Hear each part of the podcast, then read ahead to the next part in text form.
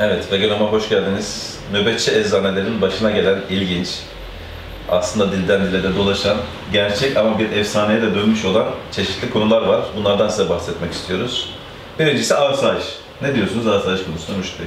Asayiş en büyük problemimiz, en büyük sıkıntımız. Nöbetçi eczane gerçekten eczanemizde bulunan kırmızı reçeteli, yeşil reçeteli dediğimiz uyuşturucu psikotrop ilaçlarımız var. Bunların bağımlıları var. Ee, reçetesiz vermediğimiz ilaçlar fakat bunları zorla almak isteyenler var.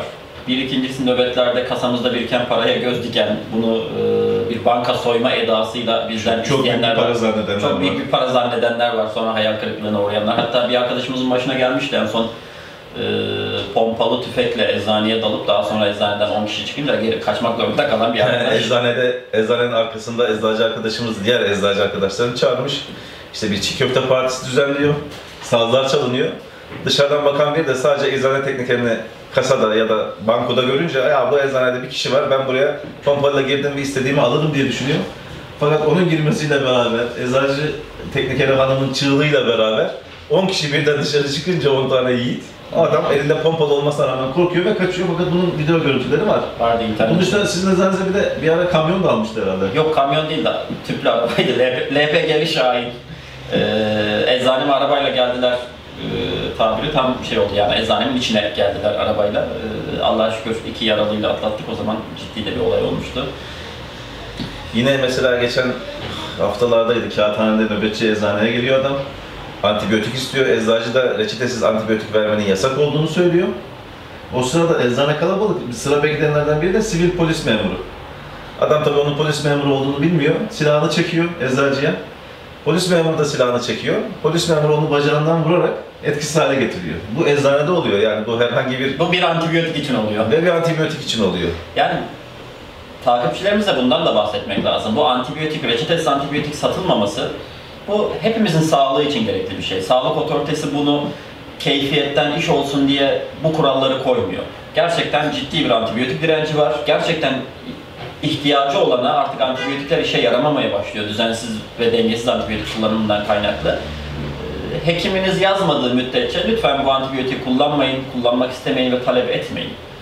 Bir de bunun yanında eczanelerde iğne vuruldun, vurdurulması gibi bir alışkanlık var. Bu da benim başıma gelmişti.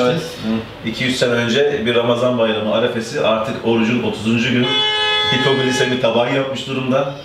Bekliyoruz ki iftar olsun diye adam geldi. İşte dedi ki benim babam rahatsız, bana linkosin iğne vereceksiniz. Ee, ve ilk iğneyi de burada vuracaksınız dedi. Tabii Biz hayır deyince, üç günde tatil olduğunu söyleyince hayır dedi, geleceksin. Eve geleceksin o tatilde de linkosini babama vuracaksın dedi. Harala gürala derken siz görürsünüz dedi, çıktı 10 dakika sonra silahla geldi. Yiğit adam. Silahla geldi, ortalık bir karıştı tabii raflar, yere dökülen ilaçlar vesaire ardından polis geldi ama bir de öyle bir şey var ki, şimdi bu olan yerler mahalle ve eczacı o mahallede tanınan bilinen biri. Aslında eczacı da güveniyor, eczacı da çıkıp şikayet edemiyor. Mahallenin çocuğu, yani bir cahillik etmiş diyor. Ama tabii böyle ilginç şeyler insanın başına geliyor eczacılıkta. Her meslekte olduğu gibi bizim mesleğimizin de güzel tarafları, handikapları, bu tarz şeyleri var. Tabii burada bir de aslında her nöbetçi eczanenin başına gelen artık rutin olmuş, alıştığımız bir hadise var. Polis memurunun bir asayiş uygulaması sırasında uyuşturucu yakaladığı bir kişiyle beraber eczaneye gelmesi ve eczanenin e, hassas terazisi var sonuçta. Hassas terazide iki yılda bir kontrolden geçiyor. Hassas terazide bu uyuşturucu tartması. Bu konuda ne diyorsun? Birinde gelmişlerdi bana, e, polis otosunun içinde elleri kelepçeli birisi, polis memuru girdi içeri, o zaman daha eczacılığında yeniyim, çok bilmiyorum neden olduğunu, yani niye geldiğini. Bunu tarttıracağız dedi, bir paketin içinde bir şey koydu bankonun üzerine. Niye dedim, işte bunu siz tartacaksınız, bir kaşe basacaksınız, bunu yakaladık.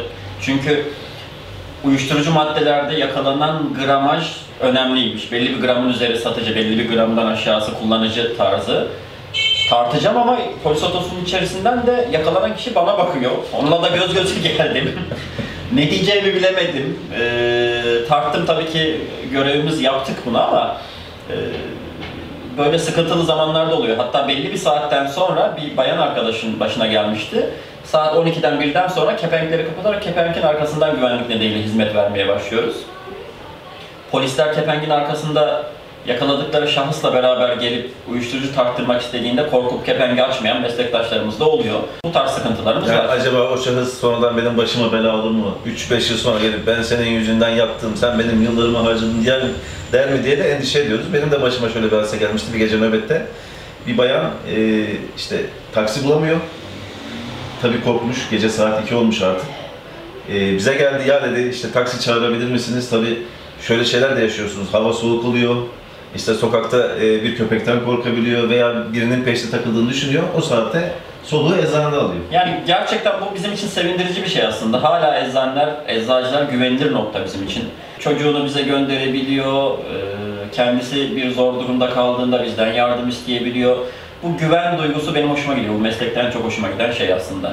Yani eczacı bir en yakın sağlık danışmanı olmaktan öte aslında mahallede o eski Osmanlı zamanında veya 80'ler öncesindeki bir bakkalın yaptığı vazifeyi de o anlamda yapıyor. İnsanlar evinin anahtarını da bırakıyor eczacıya, çocuğunu da bırakıyor ve hakikaten e, eczacısına güveniyor. Evet, teşekkür ederiz.